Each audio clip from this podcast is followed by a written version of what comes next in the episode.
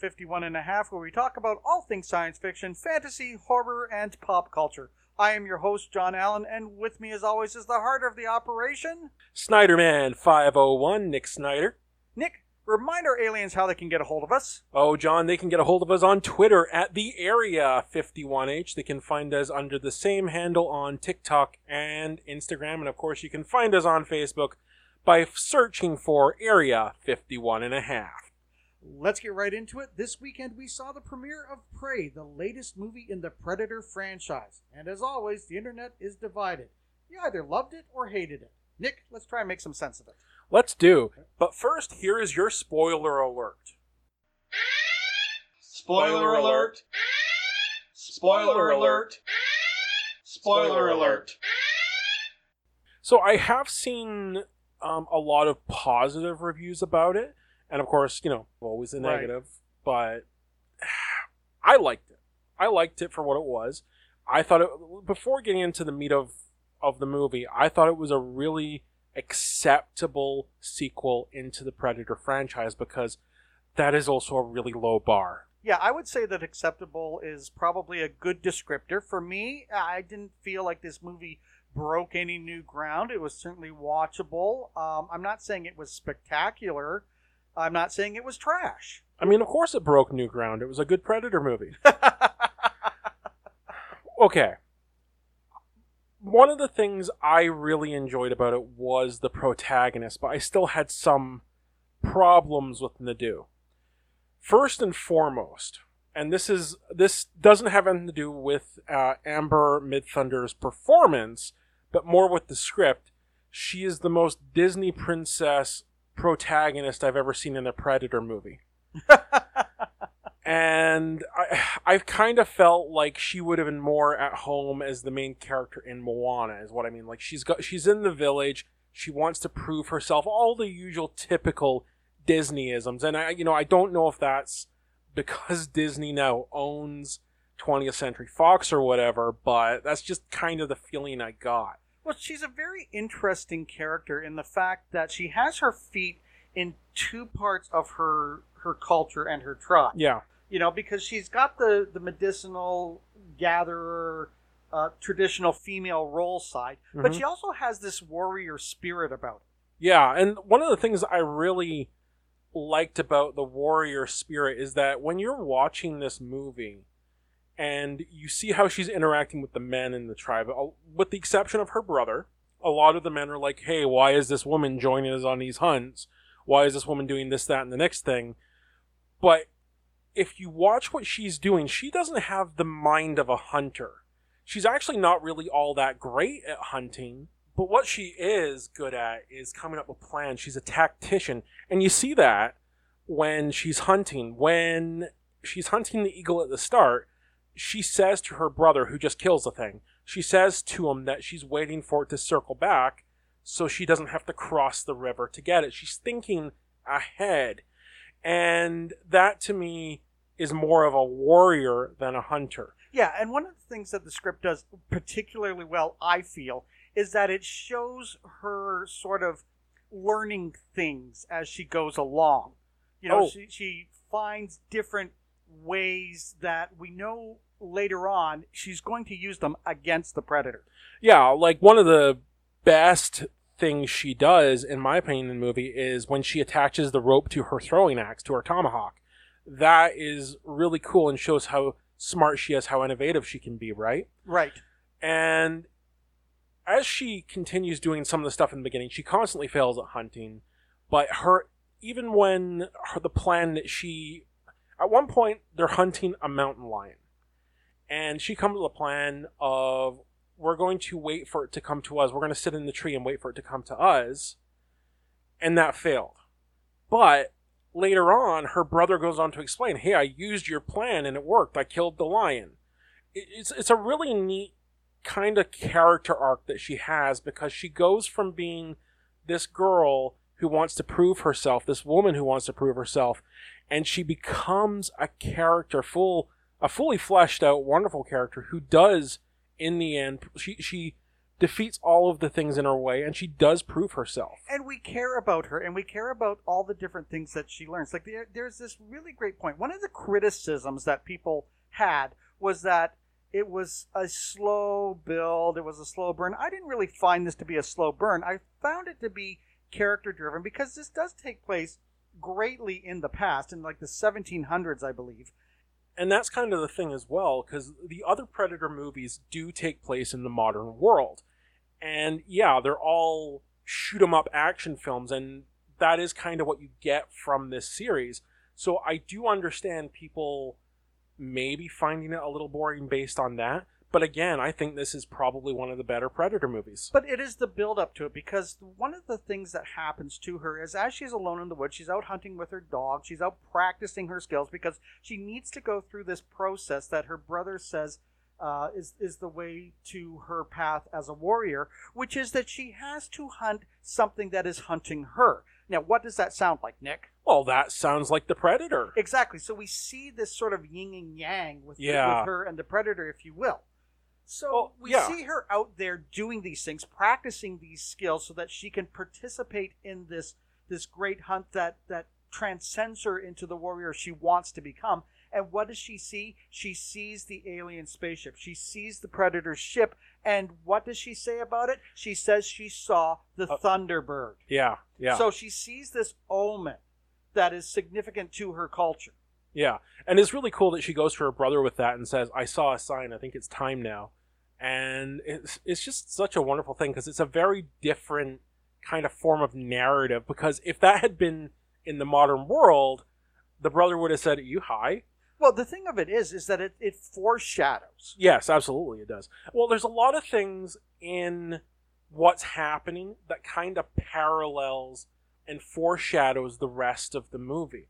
Because if you look at if you look at uh, Naru and you look at the Predator, they're essentially trying to do the same thing. Like I'm, pr- I think part of this is a predator that's trying to prove himself. Yeah, I got the idea that this was not a fully matured predator. Yeah, because when you look at it, he starts with something fairly small, the wolf, for example. Oh no, he starts even smaller than that. If you remember that, it was a really sort of a great scene. Now, one of the criticisms that people had of this was that they felt that the animals were too CGI'd. But you're not going to get animals to behave this way, so you have to CGI them. So it's it's that moment where um, we see the, I think it was like a a mouse got a bug or something Bug, like and that, then the and snake- gets the mouse, the- and then the the, the predator, predator gets, gets the the snake. snake. So he starts Yeah. off very small and very low, and it's one of those situations where he saw that the snake was the dominant predator in that circle, Yeah. and so that's what he wants to go for. Yeah, and even when the when the he's taking down the wolf, he doesn't go for the wolf until the wolf has got its uh, mouth on the, the rabbit that it's chasing. Right.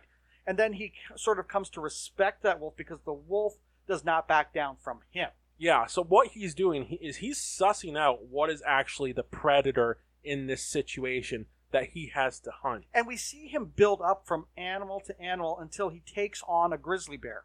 and that is a wicked scene too. That was brilliant, and it, it, it seeing it fight the bear, and it's still invisible. So I can only, and and Naru witnesses this, and she sees it, and I could only imagine what was going through that girl's mind at the time. Like, there's some, something's lifting But- the bear in the air. Yeah, but that's that's the amazing thing about her character is the fact that we get this idea. There is the theme of the patriarchy in there, and not listening to uh, women. uh, yeah, you know, yeah, yeah, And them having just as many significant skills as the others. yeah. Right? So, I mean, this is one of the journeys that she has to go on, is convincing her tribe that no, this isn't a mountain lion, this isn't a bear, this is something else. Well, and we see that a lot. And when she first discovers the the the predator's tracks, she brings it to the other the, the men in the tribe, and they're like, "It's probably a bear." And it's like, okay, what bear walks on its hind legs? right.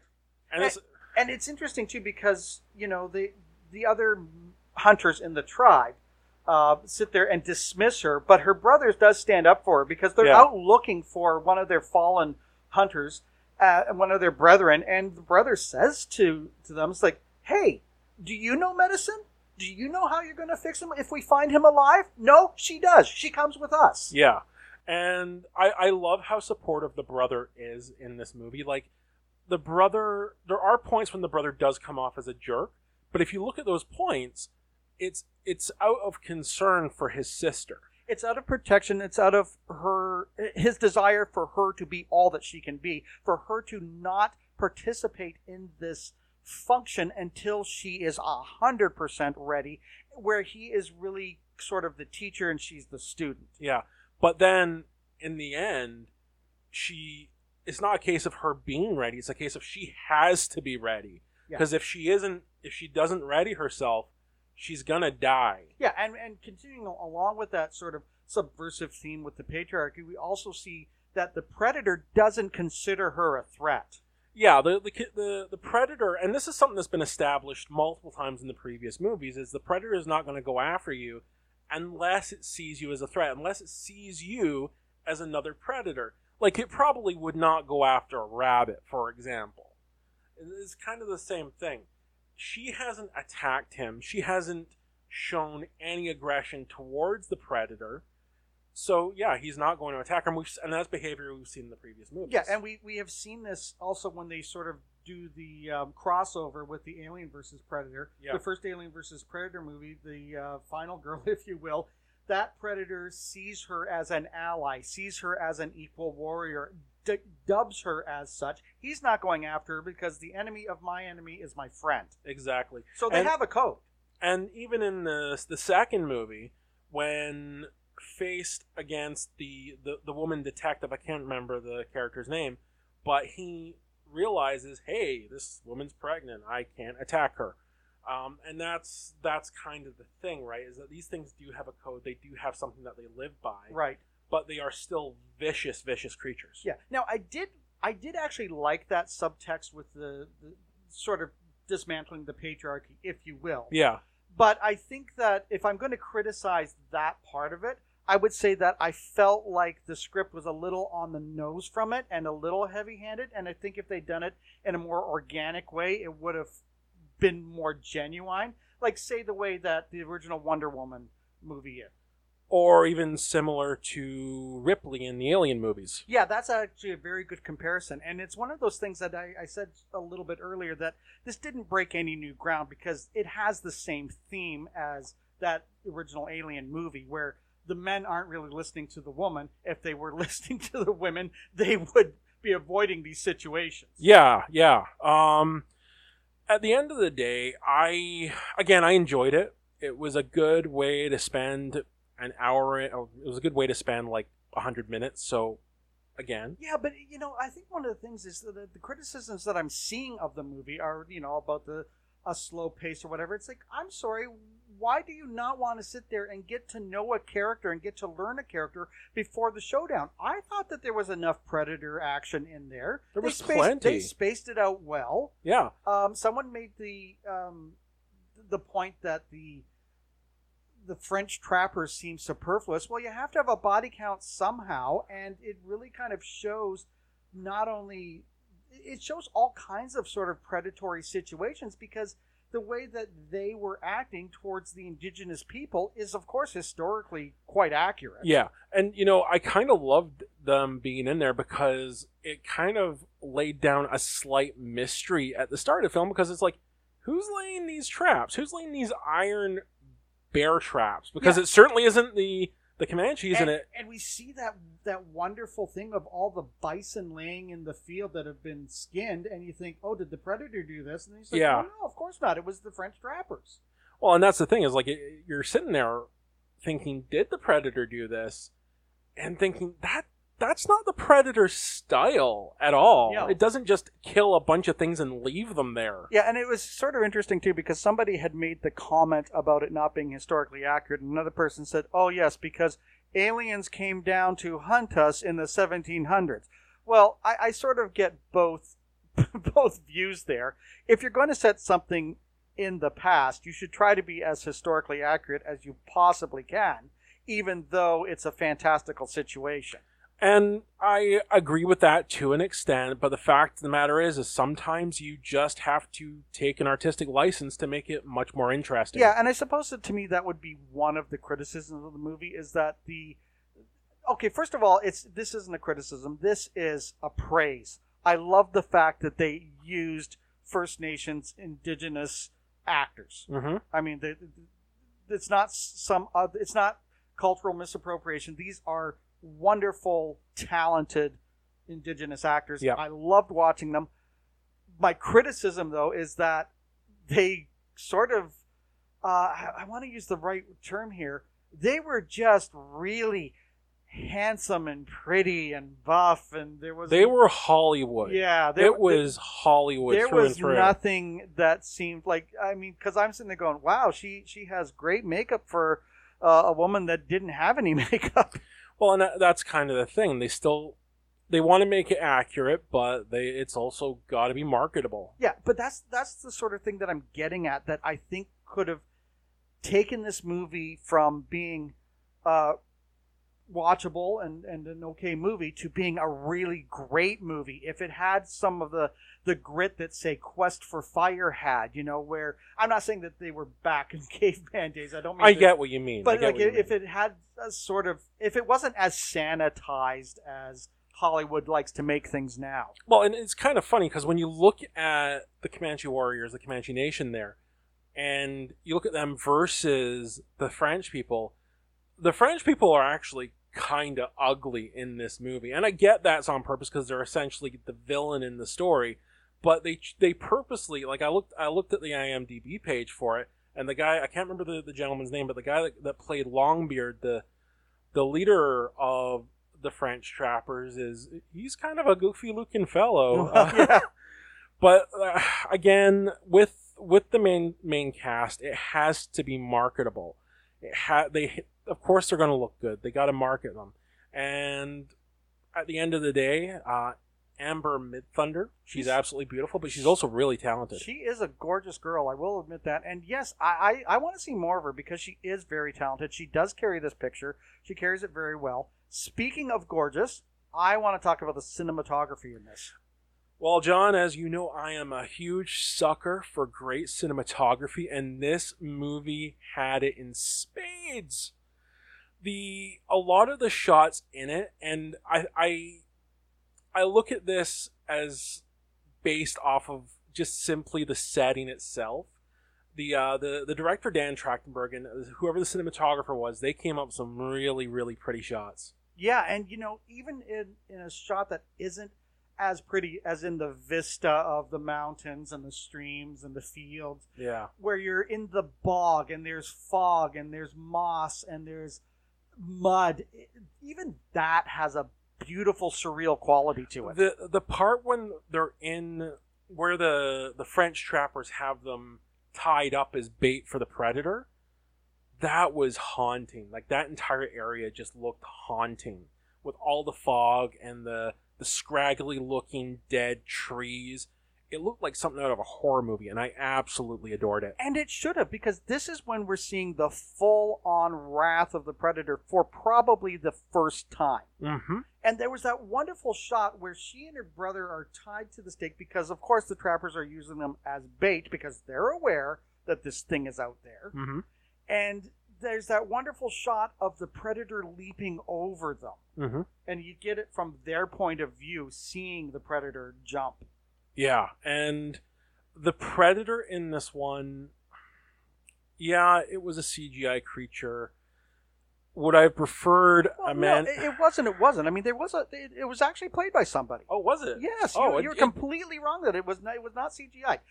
Then that is absolutely fantastic because there was so much realism to that suit that even the old Stan Winston suit in the original movie didn't have, and that was a great suit itself. And this is one of the things that I did like about the movie is that to me it used CGI properly. It used it to enhance the movie, not be the movie. And to be honest with you, John, I think that's the way CGI really should be used instead of relying on it to create the monster itself. Or even create the scene. yeah, You yeah, know, we'll like- talk about that later. so I mean, we started off trying to make sense of it because I think honestly, the people that are overly praising this, they're saying it's the best Predator ever. It's this, it's that, it's the other thing. I think you're overselling it a little bit because at the end of the day, I'm in the middle. I'm not on the extreme side of it being the greatest movie ever. I'm not on the side of it's like, oh, this was so boring. There wasn't enough action. I'm in the middle. To me, this was a fine movie, but that's all it was. It was a fine movie. It was watchable. I wouldn't have been disappointed seeing it in the theaters. But to sit there and say that it was dull and it was boring, and it's like, then obviously you can't sit through something that builds character, that gives you the backstory as to how she's going to defeat this menace. I would completely agree with you on everything you just said. I here's the thing: the bet is not the best Predator movie because the best Predator movie is the It's- first Predator. it's movie. Predator, yeah.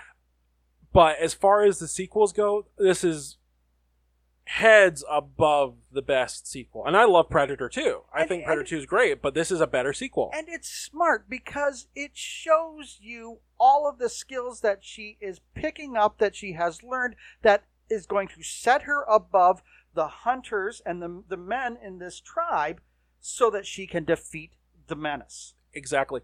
And if you look at it, it's actually different than Predator 2 as well. Because all Predator 2 is just Predator 1 in the city.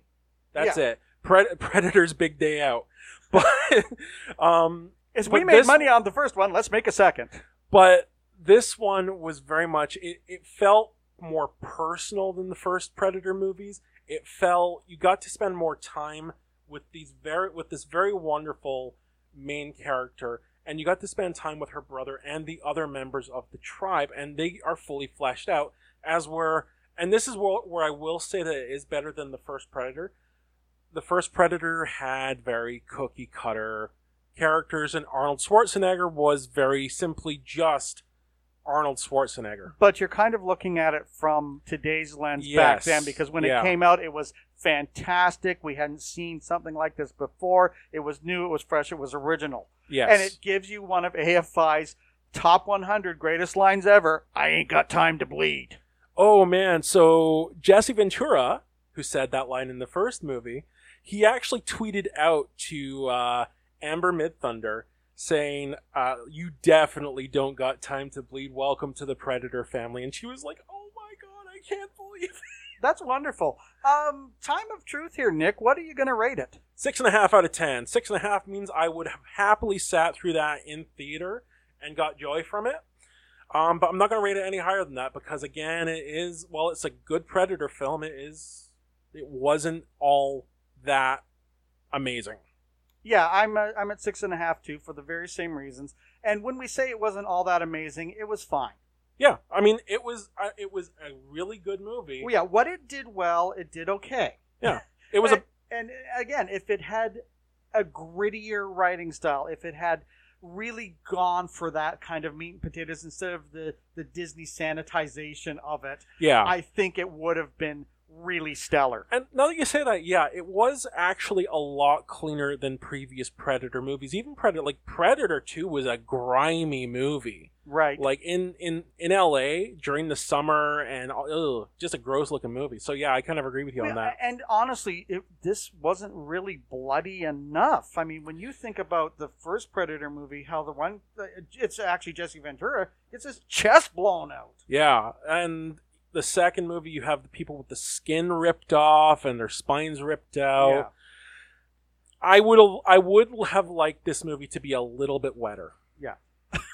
so, um, folks, here in Canada, we have to watch it on Disney Plus, but I believe it's streaming on Hulu in the Yeah. States. Yep, that's correct. So if you want to check it out, that's where you can do it. And Nick, having said that, it is time for the roundup.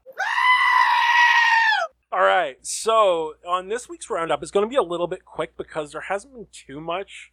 Um, the one thing I want to touch on uh, right out the gate is allegedly, and ladies and gentlemen, aliens, we're just going to say that this is rumor right now.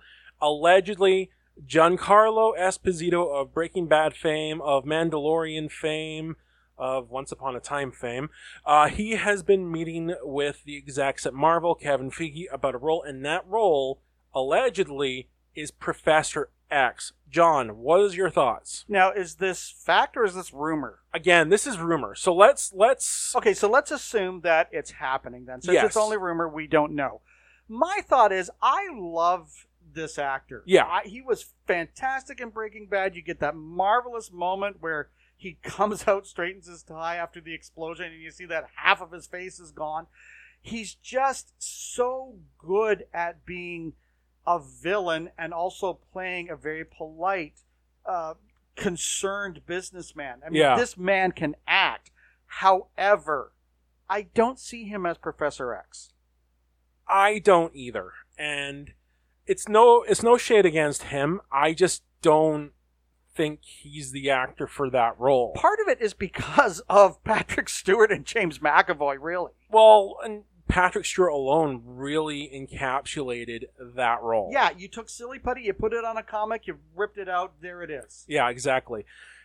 I don't know what. Here's the thing: he would be with if they were to take a new team of X Men and plop them down into the Marvel age right now. He's within the right age range. That I can sit there and go, okay, fine, I get that, but there are things that are going to have to change with Professor X and Magneto to make it modern. I would like to see this actor in the MCU, but as something else, I think. yeah, there are other characters I'm I think he would be fine for.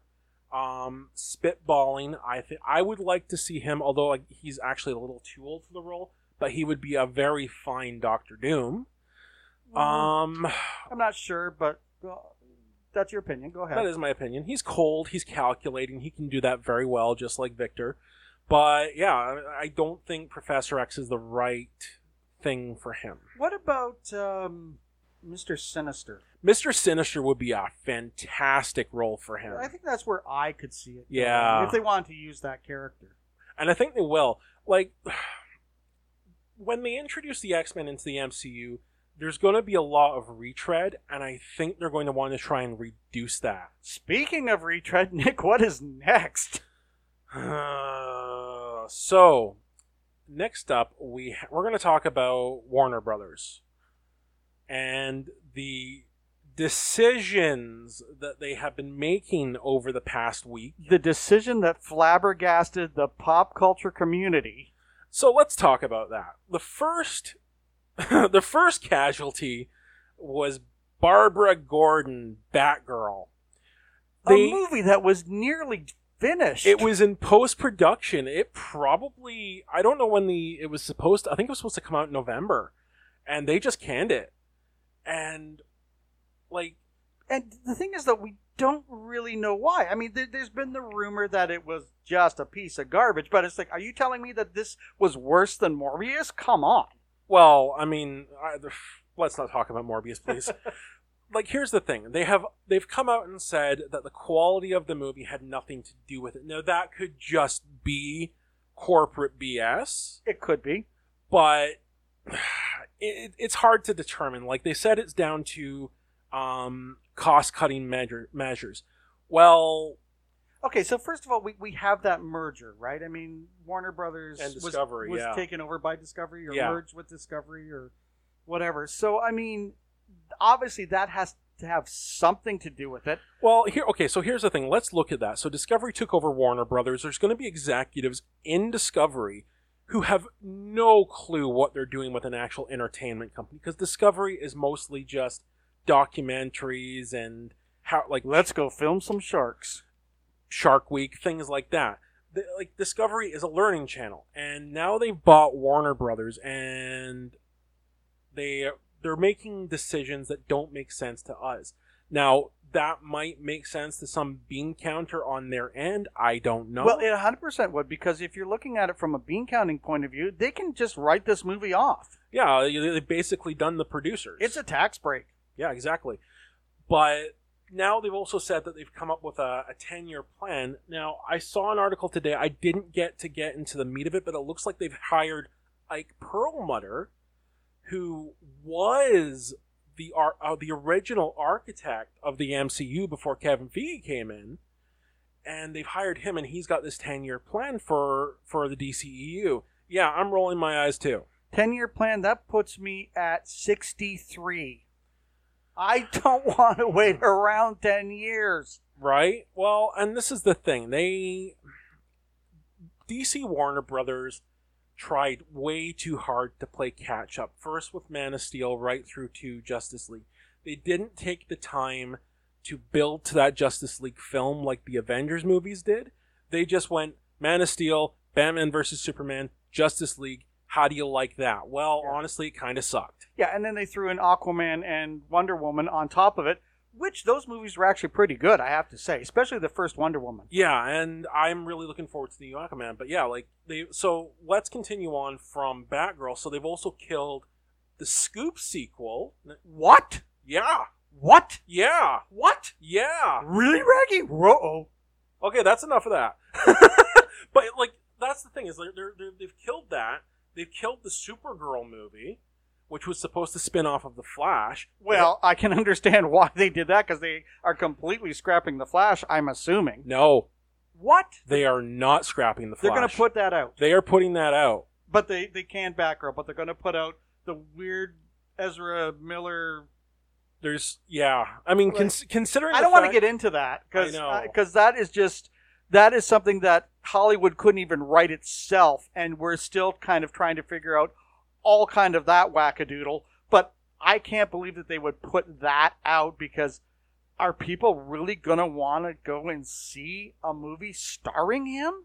Well, here's the thing. Like I'm uh I'm not a big fan of boycotting films because actor X did stupid thing Y because there's uh, there's more people involved in it than just that actor. I understand that. However, if we're talking about, say, his role in the Fantastic Beast movies, well, that's already been filmed prior to this Yeah. weirdness. But this is fresh. This is like a, a wound that people are pouring salt and sticking their finger in and throwing vinegar on top of it. what a wonderful visual. Thank you for that. You're welcome. I'm here all day. Try the veal. but like that's the thing though is that they have they Warner Brothers has made it clear the Flash is coming out, but the Flash has also been pushed back. I think they're trying to distance themselves from Mr. Miller or not Mr. Miller, sorry, um, non-binary ent- entity Miller as as much as they can because he's just created such a mess. But I think that if they do that, we don't know what kind of continued mess this person is going to wreak. I mean, the last time I checked, they can't find them, so who even knows? And despite the fact they're keeping that movie going, I don't think that the movies that they've cut are going to be the end of it. No, and it's going to be interesting to see what happens as the weeks unfold. Exactly, exactly. Speaking of things unfolding, Yeah, so the next thing we're going to talk about on, on our roundup here is the next Joker movie Joker Folie à Deux. and it's interesting about this because one, we know for sure Joaquin Phoenix is back and he's joined by Lady Gaga, and there has been all kinds of chatter on the internet, good or bad, about this, but we found out something really interesting that might change your perspective on this movie. So folie à deux, literally French for um, shared psychosis or shared delusional disorder. And isn't that interesting that it's Yeah. a Joker and Harley Quinn movie? Yeah, and okay, so when I first heard about this movie going forward, I was told it would be a musical, and I was like, "Oh my god, But no!" it makes me wonder: is it a musical the way that La La Land is a musical? well, it could be, but just looking at the title of this film, it could make sense to be. It will make all kinds of sense because that's what I mean. I, I said to you, we can't judge this without seeing it. We haven't even seen a trailer. I guess they're just maybe in pre-production. At Yeah, this at this point They they'd be haven't in even pre-produ- made- production, yeah. Necessarily shot anything. They're probably doing costume uh, fittings and tests and all that kind of stuff. But it's you can't judge a movie until you've seen it. And of course, it's going to make sense that Lady Gaga is going to sing. But is this just part of the psychosis, part of the madness? Because I don't think that they would go into this as a sequel, and I don't think Joaquin Phoenix would join it as a sequel if it's not going to be on that same kind of level as Joker. I completely agree with you on that. And it's exciting because if they do what I think they're going to do, this could stand to be not just a great sequel, but might actually outplay the original Joker. Well, and you know, and this is one of the things like people are so quick to criticize because I recall when the images of Joaquin Phoenix as Joker first came out, people were not having. Oh, we it. were crapping all over that stuff, and it's the same thing with Heath, Heath Ledger's Joker. When Heath Ledger was announced as the Joker, everyone's like, "Oh, it's that guy from the the teen comedy movies," and eh, it's like, well, no, he turned out to be one of the greatest representations of the Joker ever. And I have to say that this new information with the translation, when you get into the subtext of that and what that title means, it's going to be interesting for us to watch moving forward. Yeah, I'm I'm super excited for it. I can't wait to see who else is in the cast, especially if it is a musical, because it could be very interesting. I still want to hold off on calling it a musical because, uh, you know, like La La Land really was not a musical. It was a movie that had musical numbers in it. Yeah, fair enough, fair enough. So I, I'm gonna, I'm gonna kind of hold off on that. Okay. Um but yeah, still looking forward to it. So aliens, um, Nick and I decided to do something really interesting We've decided to challenge ourselves. and one another. So if you're a faithful listener, if you're a faithful alien who's been with us for a long time, you know that I grew up on the original Star Wars trilogy. And I found anything outside of that trilogy to be problematic for very legitimate, well thought out reasons. Nick, however, grew up on the prequel trilogy Yeah. and has really loved it. So I challenged him to try and see it from my point of view as being critical of the Star Wars franchise, and this is what he has had to come up with. So, 12 minutes into the Phantom Menace. Now, here's the thing. I I can watch something with a critical eye, but I can also turn my critical eye off very easily and just watch something and enjoy it. It's how I have to watch some movies. It honestly it is how I have to watch the prequels. But 12 minutes into the Phantom Menace, I called John to tell him that I hate him. And and John, I apologize. I don't hate you. oh, you do for this. Oh, I despise you. I despise every fiber of your being right now. All right. John, I've got a bad feeling about this. How many pages did you of notes did you write? Eight. Eight. Okay, so here's And, what that's before you just gave up the ghost and stopped. so here's the thing. I episode 1 was the one I struggled with the most. Episode 1 is the one that I wrote the most notes for because it has been a long time since I've sat down and watched episode 1 with a critical eye and I had forgotten how bad some of it actually was. There were certain there were certain points where I fast forwarded because I the, at a certain point the, the, the complaints and the cr- criticisms become the same. Yeah, and I just want to preface this by saying I was in my 20s when Phantom Menace came out, and I was not impressed right out of the gate. And I was a pre I was a preteen at the time, and I loved every second of it. But I digress. I digress.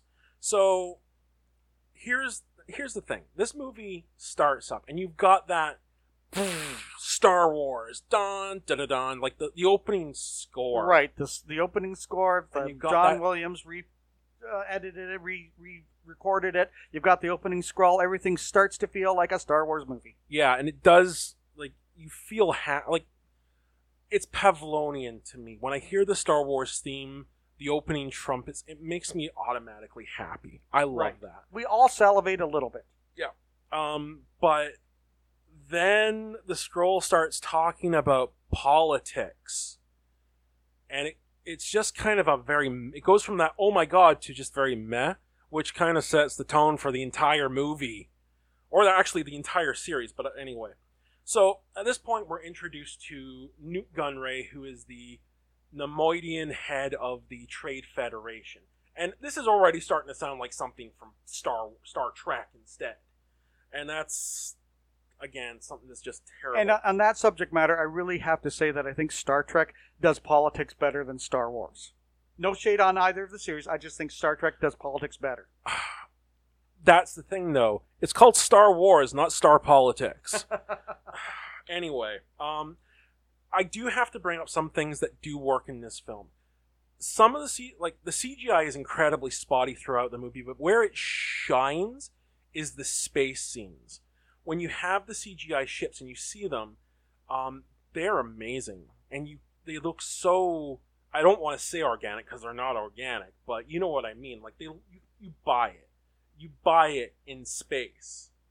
Um, but here's another problem though. When you look at the puppetry that they're using for the heads of the Nemoidian aliens, the Trade Federation heads, they're terrible puppets. They were terrible back in the 90s. Yeah, like they're so staticky and like, how do you go from this perfect Yoda puppet in Empire Strikes Back, what, um, 15 years earlier, to this, to this stupidity? Which speaks to the mastery of Frank Oz Muppet Maker. Well, even then, the the Yoda puppet that they had. like, Okay, so in the version I watched, they have since replaced the Yoda puppet that they had in the Phantom Menace with a CGI Yoda, and honestly, that's better because I remember that puppet, and it was a piece of horse crap. It was so bad, and it looked terrible. It looked like a doll, and it was just moving its mouth very jank, very very jankily, and it just looked terrible. Um, I, I just don't know what happened to the puppetry in this film. I don't know if George Lucas was so preoccupied with CGI that he just went, eh, whatever, who cares? I think he was because at the end of the day, George Lucas just loves special effects. Well, and that's that's something we'll touch on later with the performances. But that's the thing is George Lucas is a technical director. Real, realistically, what he should have done was hire a director for these films and just produce it and focus on the special effects aspect. That that probably would have made this whole thing a lot better. The sets, the practical effects, except for the puppetry, and the CGI in the opening scenes are absolutely great. The the inside of the the Trade Federation ship, the the battle droids, which are all CGI, look great. Like everything is really really cool. The Nemo- I'm going to keep dragging these uh, Nemo- these Nemoidians because they're terrible. The prequel series we can actually compare to Star Trek. So I don't really like comparing Star Wars to overall to Star Trek because it's like comparing apples to oranges. But in this case, there are a lot of things that the prequels do that Star Trek does as well. Politics being one of them, but the other one is basing alien cultures off of Earth cultures. For example, Klingons are loosely based off of Spartan warriors from from Greek history. Yeah, and when you look at the undiscovered country, there was that sort of inspiration of Chernobyl and the fall of of the um, Russian Empire and the Iron Curtain. Exactly. Like they they know how to take historical events, current events, and all that, and and utilize it in a story, which is something I've always admired about Star Trek. They're the the writers for Star Trek, whether it be Gene Roddenberry, whether it be Brannon Braga, whether it be whoever, they're great at that. But George Lucas, he based the Nemoidians off of the worst stereotypes of Chinese history. They sound like something. They, they sound like there, there was a Tea House of the August Moon where Yeah, um, with Marlon Brando. yeah, yeah, and he has this very stereotypical Chinese voice, and that's how they sound, and it's terrible. And I may think, And it's accidentally racist because I don't think that that was ever the intention to be racist. I don't know about that. Um, one of the one of the choices that really bugged me in this movie, you have the destroyer droids, those ones that turn into balls and can roll and have huge firepower. Those things are cool. I do not forget. Roger, Roger. No, those are that's the battle droids. That's the battle droids. I don't care. They all look the same to me. but more on that later. The they give the destroyer droids two names: destroyers and droidekas. The Nemoidians call them droidekas. The Jedi call them destroyers. Why would you do that from a from a scripting standpoint? That just stands to confuse the audience, and it confused me as a kid. Like it was too much to linger on, and I didn't like it. Um, now here's another thing. Now you and I have discussed this before, and I don't entirely agree with you on this, but there is a disconnect in technology, even in this film directly, though. If you look at the way the Nemoidians are contacting Palpatine, it's on a holo viewer. It's that little holo thing that you see throughout the entire Star Wars series. But when they're talking to Queen Amidala, it's on a screen. Why do they have a screen? Everything else that we have seen in the Star Wars universe shows communication is done through a holo holo viewer. I, there's nowhere else that I can think of, and if if I'm wrong, somebody let me know. But there's no place I can think of where you have a Star Trek style view screen in the original trilogy, or even in the prequel trilogy, or any of the any of the uh, ancillary media. Like I can't Uh, think on the Imperial battleships, I think. Oh, you know what? Yeah, yeah. There is the scene when um, Vader turns around in his little um, resting Pod. sphere, whatever Yeah. you want to call it, and you s- okay, all right, fine, fine. I'll grant you that. But it just seems weird to me that one minute they're using a holo viewer and the next minute they're using a screen viewer. But whatever. That's It seems That- disjointed, is what you're saying. yeah, yeah. That, that might be a little bit picky, but whatever. Now, But this- that's the challenge. this is going to be where I talk about the inconsistencies in the CGI. So when they land on Naboo, the CGI looks awful. It looks terrible because you have, and you can see, you have these animals, you have these big droid ships, and they just look terrible against the. You can tell that it's obvious CGI. Like if you could not tell this is CGI, you are oblivious to it. And it just looks bad. And it's unfortunate because I know George Lucas put a lot of money, a lot of time, and a lot, lot of effort into the CGI. And I do think a lot of the CGI that we see is heads and shoulders above what came out at the time, especially looking at other movies like. Well, how about Spawn? Because I mean, Yeah, the, Spawn The, the hell awful. scene in Spawn was not really great. the CGI was terrible in Spawn. We'll go with that. And Spawn was a big budget movie at the time as well. Um, but it just looked so bad. And now we're going to get into it. John, Jar Jar Binks. Oh, poor Jar Jar. So here, here's the thing, and this is this is a a consistent theme when we talk about movies on this podcast. Missed opportunity. So before I explain that, I want to say this. After a while, I stopped taking notes on Jar Jar because we I could actually sit here and talk a good eight hours about what's wrong with Jar Jar in this film. But I'm not going to do that. At the end of the day, he did. When we first see him about to be run over by the battle droid transport ship, he throws up jazz hands and dives on his face, and I'm like, oh my, no, no, no, no, no, no, I can't do this. Nick, I'm enjoying this so much, and all I can think of right now is, good, good. Let the hate flow through you. Oh, you want to make, you want it to be better because I you have no idea how hard it is for me to hold back all the swearing I want to do. It is hard to crap on something you love, but you're making it look good. So Jar Jar, and this is the other thing. Jar Jar is scripted like a moron. The things that he does in this movie are scripted to just be stupid, and I hate it. I hate it with my with my entire gut. I hate it because it just doesn't make sense. And I think part of the problem is that, unlike the original trilogy, arguably maybe, you know, Return of the Jedi and the Ewoks, this feels like it wasn't written by a middle aged man. It feels like it was written by an eight year old boy designed solely to sell toys. And I'm going to be honest with you. I think the Ewoks are absolutely frightening. So whatever. but um, uh, just just imagine, just imagine you're in the forest of Endor at night and you hear this chattering sound. well, especially when you realize that they were going to eat Han Solo and Luke Skywalker. I'm just saying they had when at the end of the movie when they're drumming on those stormtrooper helmets. I'm pretty sure those are stormtroopers they ate. Yeah, like 100. percent They were. Just like that meme we saw of the, the Predator Ewok with the Stormtrooper That's really on not a far spine. from the truth. So, and I, I hate to crap on Ewan McGregor because I love Ewan McGregor. Um, he's a fellow countryman. He's a fantastic actor.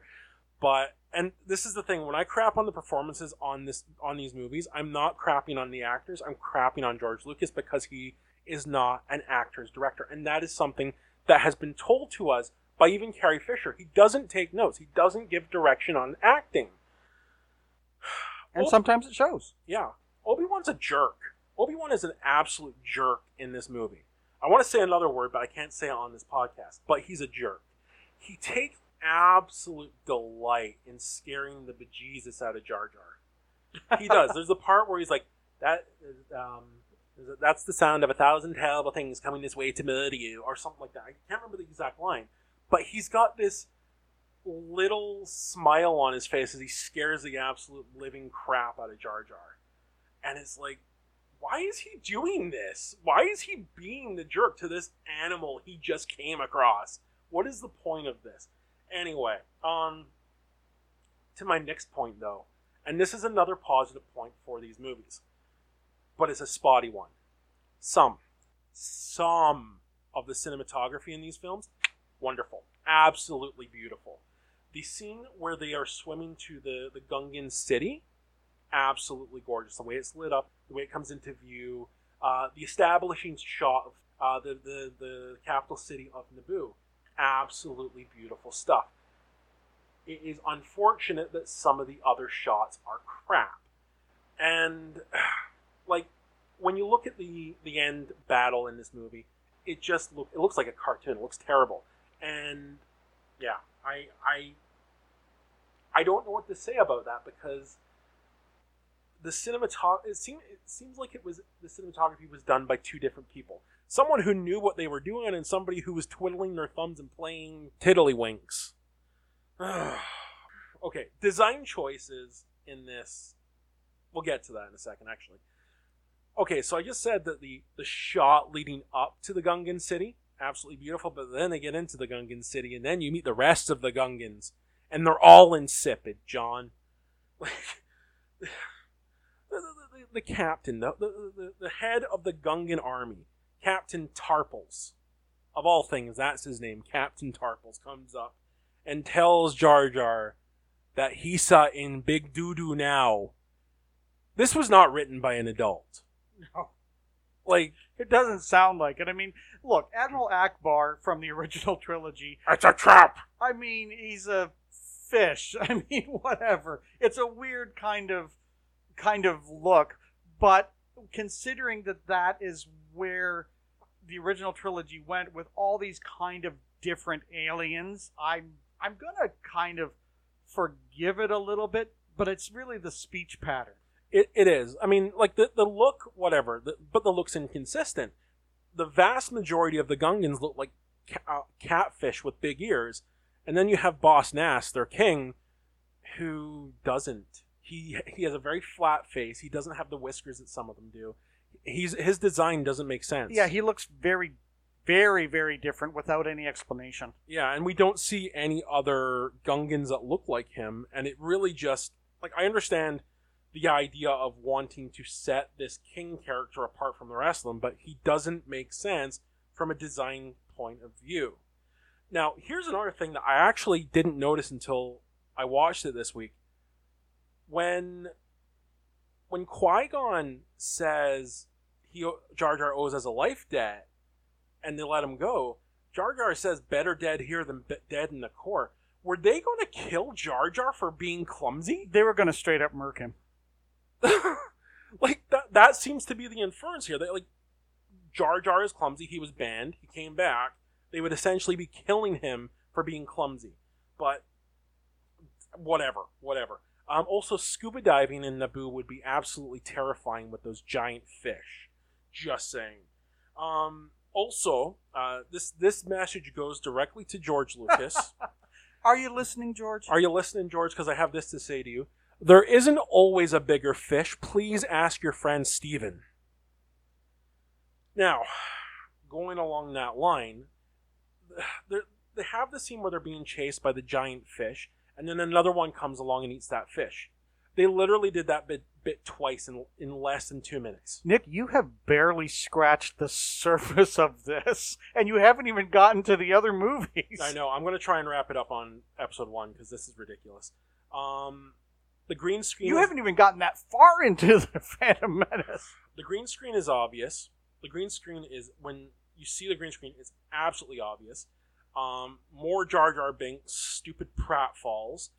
When they when they escape the planet, why is it R two? Why did it have to be R two D two and C three PO in this movie? Why could it just not be another set of droids? It shouldn't have been because again, it gets back to the fact that it took me right out back in what did this come out in like ninety five ish something Yeah. like that. Ni- 99, 99. Ninety nine? Yeah, okay. I, this is just I, I've removed it from my memory because really, Darth Vader made C three PO. Really? Yeah, that I, I that is always a choice I've never agreed with. It's always been something that's contrived crap to me, but just ugh, I hate that. Having R two D two and C three PO in these prequels is just crap. The only character that should have been in there is Anakin Skywalker and Obi Wan. and Palpatine, of course. And yeah, and Palpatine. All right, Well, Yoda, I yeah, but Yeah. that's it. That's it. the there's more inconsistent CGI. There, there's actually inconsistent CGI in the very very same shot. So there's a scene where you see a ship and a speeder fly by. Um, the, the, though the ship and the speeder look fantastic, but then there's a CGI bantha off to the left of the screen that looks terrible.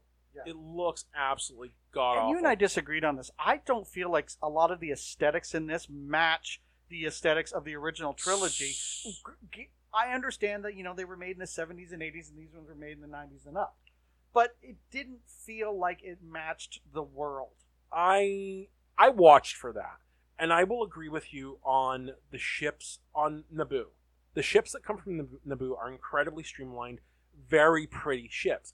But once you get to Tatooine, you start seeing the other ships, even the pod the pod racers.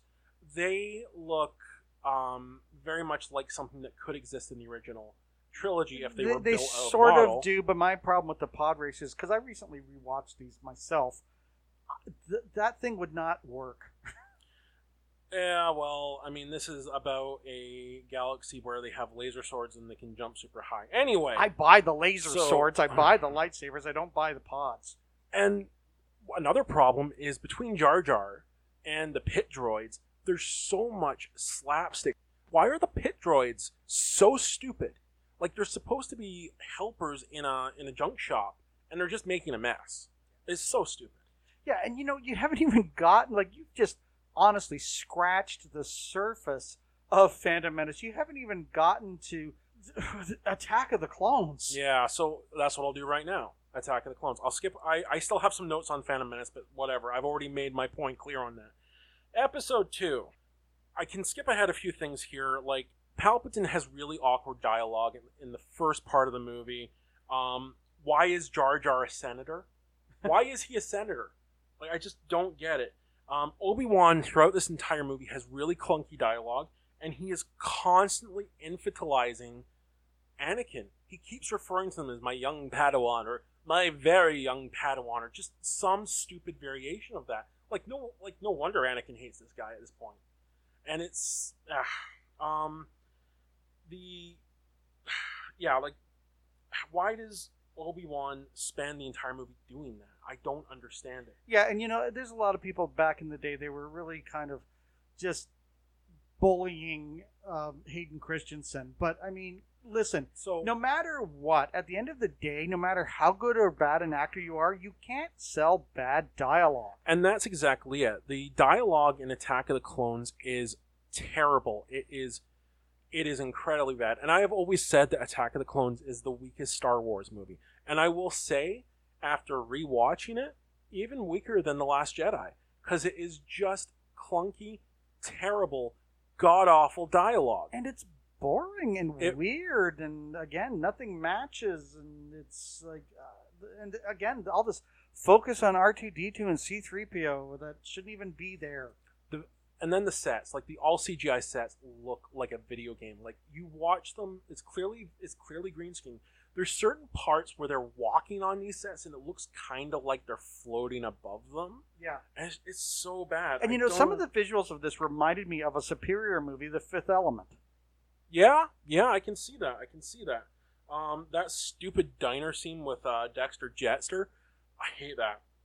I hate that. What is jawa juice? Like do they uh, just some of the stuff they come out come away i with. never knew you could milk a jawa. Exactly. Um, Hayden Christensen and Natalie Portman have zero chemistry as a couple.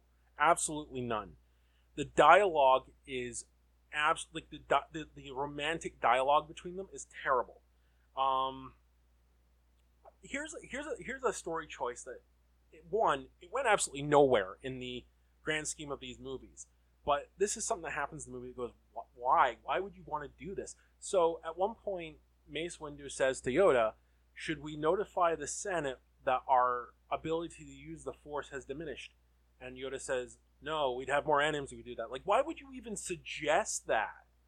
That is literally one of the dumbest things any of these characters have said, and that includes Jar Jar. Um, Well, and, and for me, and I, I don't come for me. I know some of these fans are going to disagree with me. I don't like the quote unquote canon of is it midichlorians? This little almost virus that gives you your Jedi powers. Yeah, that, I honestly I didn't even want to touch on that because there's things that I just don't need to be talked about.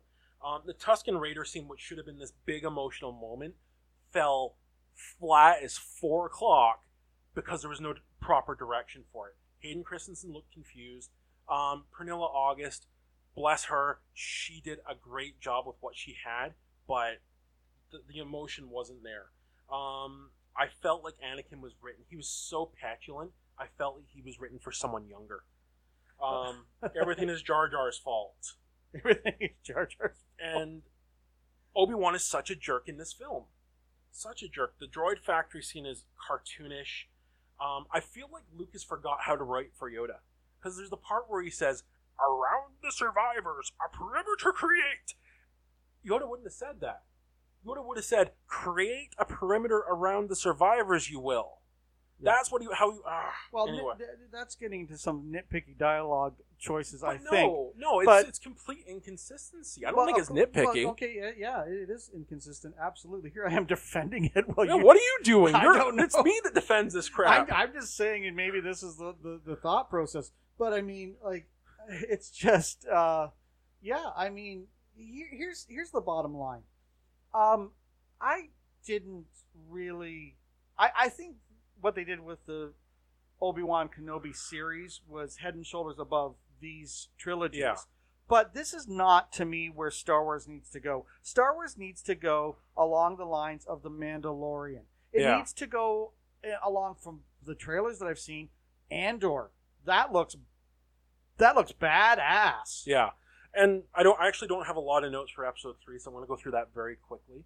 Um, episode three, to me, is and it still is after watching them uh, this past week. Episode three is still the strongest of the prequel trilogy. That's not saying much in my I know, books. low bar, low bar. Um, the opening scene is fantastic. You like when it comes away from the scroll and you have that boom, boom, like banging war drums, like chills, and then Anakin and Obi Wan fly into the absolute chaos that is the atmosphere of Coruscant, and ev you got all those ships blowing each other apart.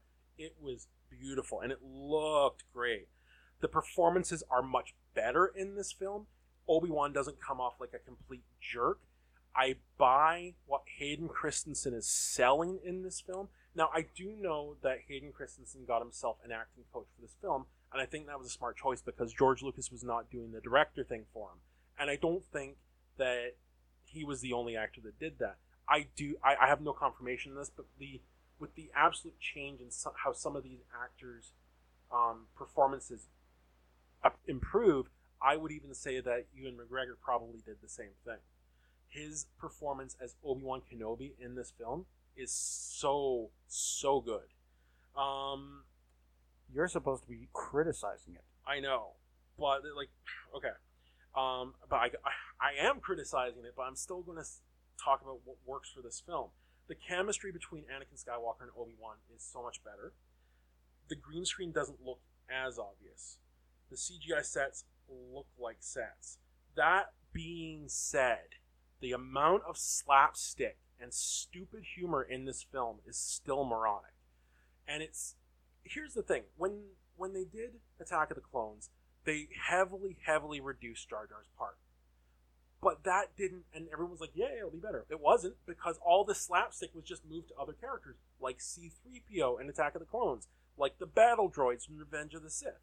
The slapstick's still there. It's still stupid. It's still ugly, and I hate it. Um, the Anakin, the, the, the relationship between Queen Amidala and Anakin is still terrible. They still have no no chemistry, and it's insipid. yeah, it's really hard to for me to buy that these two fell in love. I mean, especially when you look at Natalie Portman and Chris Hemsworth as Thor and Jane. Yeah, and two more points I'm going to make is one, Sam Jackson, who is an accomplished actor, went through this entire movie just looking confused. He does not know what's going on around him, and it shows. And can, can we just get to the point where, and you see all kinds of memes making fun of it as they should, where Anakin just straight up murks a bunch of children. Yeah, yeah. Um, my final point, though, is very simply going to be a story point. Anakin Skywalker was supposed to be seduced by the dark side. Palpatine very quickly manipulates him, and that's it. There's no, Yeah. there's no seduction. There's no Palpatine rolling up his skirt and like, "How you doing, baby?" there, there's no there's nothing and it falls very flat but again i still say that revenge of the sith is a good movie but it still has a lot to live up to Revenge of the. Sith is a movie. yeah well whatever It exists. the first two suck Now, aliens, poor Nick, because I know he loves this, but Nick, on our next episode, what do I have to do? You have to criticize halloween Oh, oh, my favorite time of year, my favorite holiday, my top horror movie. I have to criticize the franchise Halloween, which is going to be tough because John Carpenter and Debra Hill made a really masterful Yeah. horror movie in the first Halloween. well and that's the thing i think you're going to have a really tough time trying to find something to criticize with the first movie but as the series goes along eh? Oh yeah, I mean, listen, not not I can admit, not every movie in that my beloved franchise is stellar, and uh, I'll start right now, sort of as a precursor. This is a problem when franchises go on too long. We now have like three different timelines to contend with, and a lot of inconsistencies, which I will talk about on our next episode. indeed But aliens, before we go, we have one final thing that we must talk about. Uh, and and it's sad, but we're not gonna we're not gonna focus on the sadness of this. We're going to focus and make this a tribute to Nichelle Nichols, who played Lieutenant Uhura in the Star Trek series and movies. What a wonderful woman she was. I met her at uh, the Hamilton Comic Con yeah let me tell you the story behind that. She was supposed to be at the Niagara Falls Comic Con. I went specifically to meet her, yeah and she had taken ill. I think she had a, a, a minor stroke or something like that, so she couldn't attend. And I couldn't attend the Hamilton Comic Con. I had things going on that weekend. But luckily, I was able to sort of maneuver things around at the last minute mm-hmm. and I raced to Hamilton. Couldn't find the place. Had to phone my friend John Miori, who was uh, an actor and plays all kinds of zombies and different things, and uh, has he's had a great opening in Japan with Ouija Shark Two. So I mean, it's just it, it, John uh, is a fan of our show, and we wish him well in all of those uh, movies that he makes. So I called John. I said, "Where is this place?" And he gave me directions to it. Thank goodness he was there.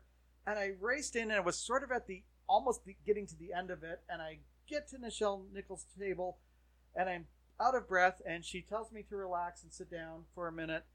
And I do so, and I I tell her the story of me getting there, and she was so touched by that, and she says, "Oh, bless you for this. This is marvelous." And we we have a wonderful photo. We she did the the, the Spock finger. Live long and prosper. Yeah. Yeah, and she was. We just had a nice conversation about how important Uhura was and how important that character was to that genre. To the point that she had a discussion with Martin Luther King. Yeah, yeah, I'm aware of that. she, Yeah. she said she was thinking about just leaving Star Trek, and he was so crestfallen. He said, Yeah. "Don't you dare leave that, because I don't think you understand the importance that you are a black woman on television in the 1960s, being treated as an equal." Yeah. Um, I. It's it's sad. It's not overly shocking. She was of an older age, But at the very end of the day, she leaves us with some of the best possible sci-fi memories ever. She gives us a rich legacy. They did groundbreaking things. They did political things. That kiss between her and Captain Kirk. Yep. Yes, it had to be forced, but can you imagine that the uh, the first interracial kiss on television? Yep. Uh, and that playing in states that were not supportive of that. Uh-huh. Uh, it, it just the things that they did and the importance of this character because she's one of the first strong black female characters Mm-hmm. that we see. Right. And yeah. it was so organic the way that they did Star Trek that how could you be offended by anything that they did in this marvelous group of people that they have where they have a Russian citizen? I mean, Cold War's going on. mm-hmm. They have a Japanese citizen. Yep. They have a black citizen. They Yep. have a Scottish citizen, just to round it out. and they have an alien who is Yeah. completely logical and, uh, for lack of a better term, a cocky, confident, arrogant white captain who takes advice and consideration of all of these people. that was always one of the messages about Star Trek, even today, that I love is the the le- the idea of not just inclusivity, but also working together as a unit. Yeah, and you know, it's crushing that someone as important culturally as Nichelle Nichols has left us. But I've seen so many warm memes of her sort of beaming aboard to be with Leonard Nimoy Yeah, and James yeah, Doohan yeah. and DeForest Kelley.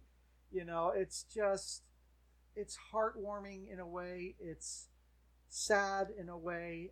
I'm glad I had the opportunity to meet her. I showed uh, Walter Koenig the picture of me and Michelle when I met him Yeah. at Niagara Falls Comic Con, and he just smiled from ear to ear. There was just a lot of love and camaraderie with that cast, Yeah. uh, even though they had their differences. Well, and that's the thing; they're always going to have their differences, but they were always part of the Star Trek family. yeah, and they were they were the the parents of the Star Trek family. Yeah.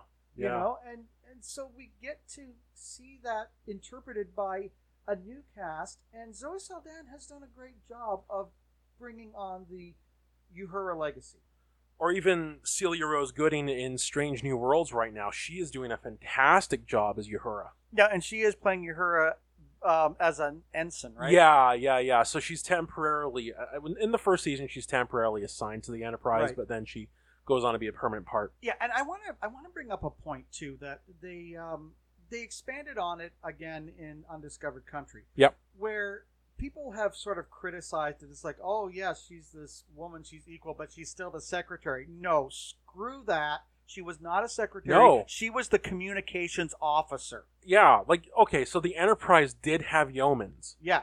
They were des- designated as yeomans, yeah.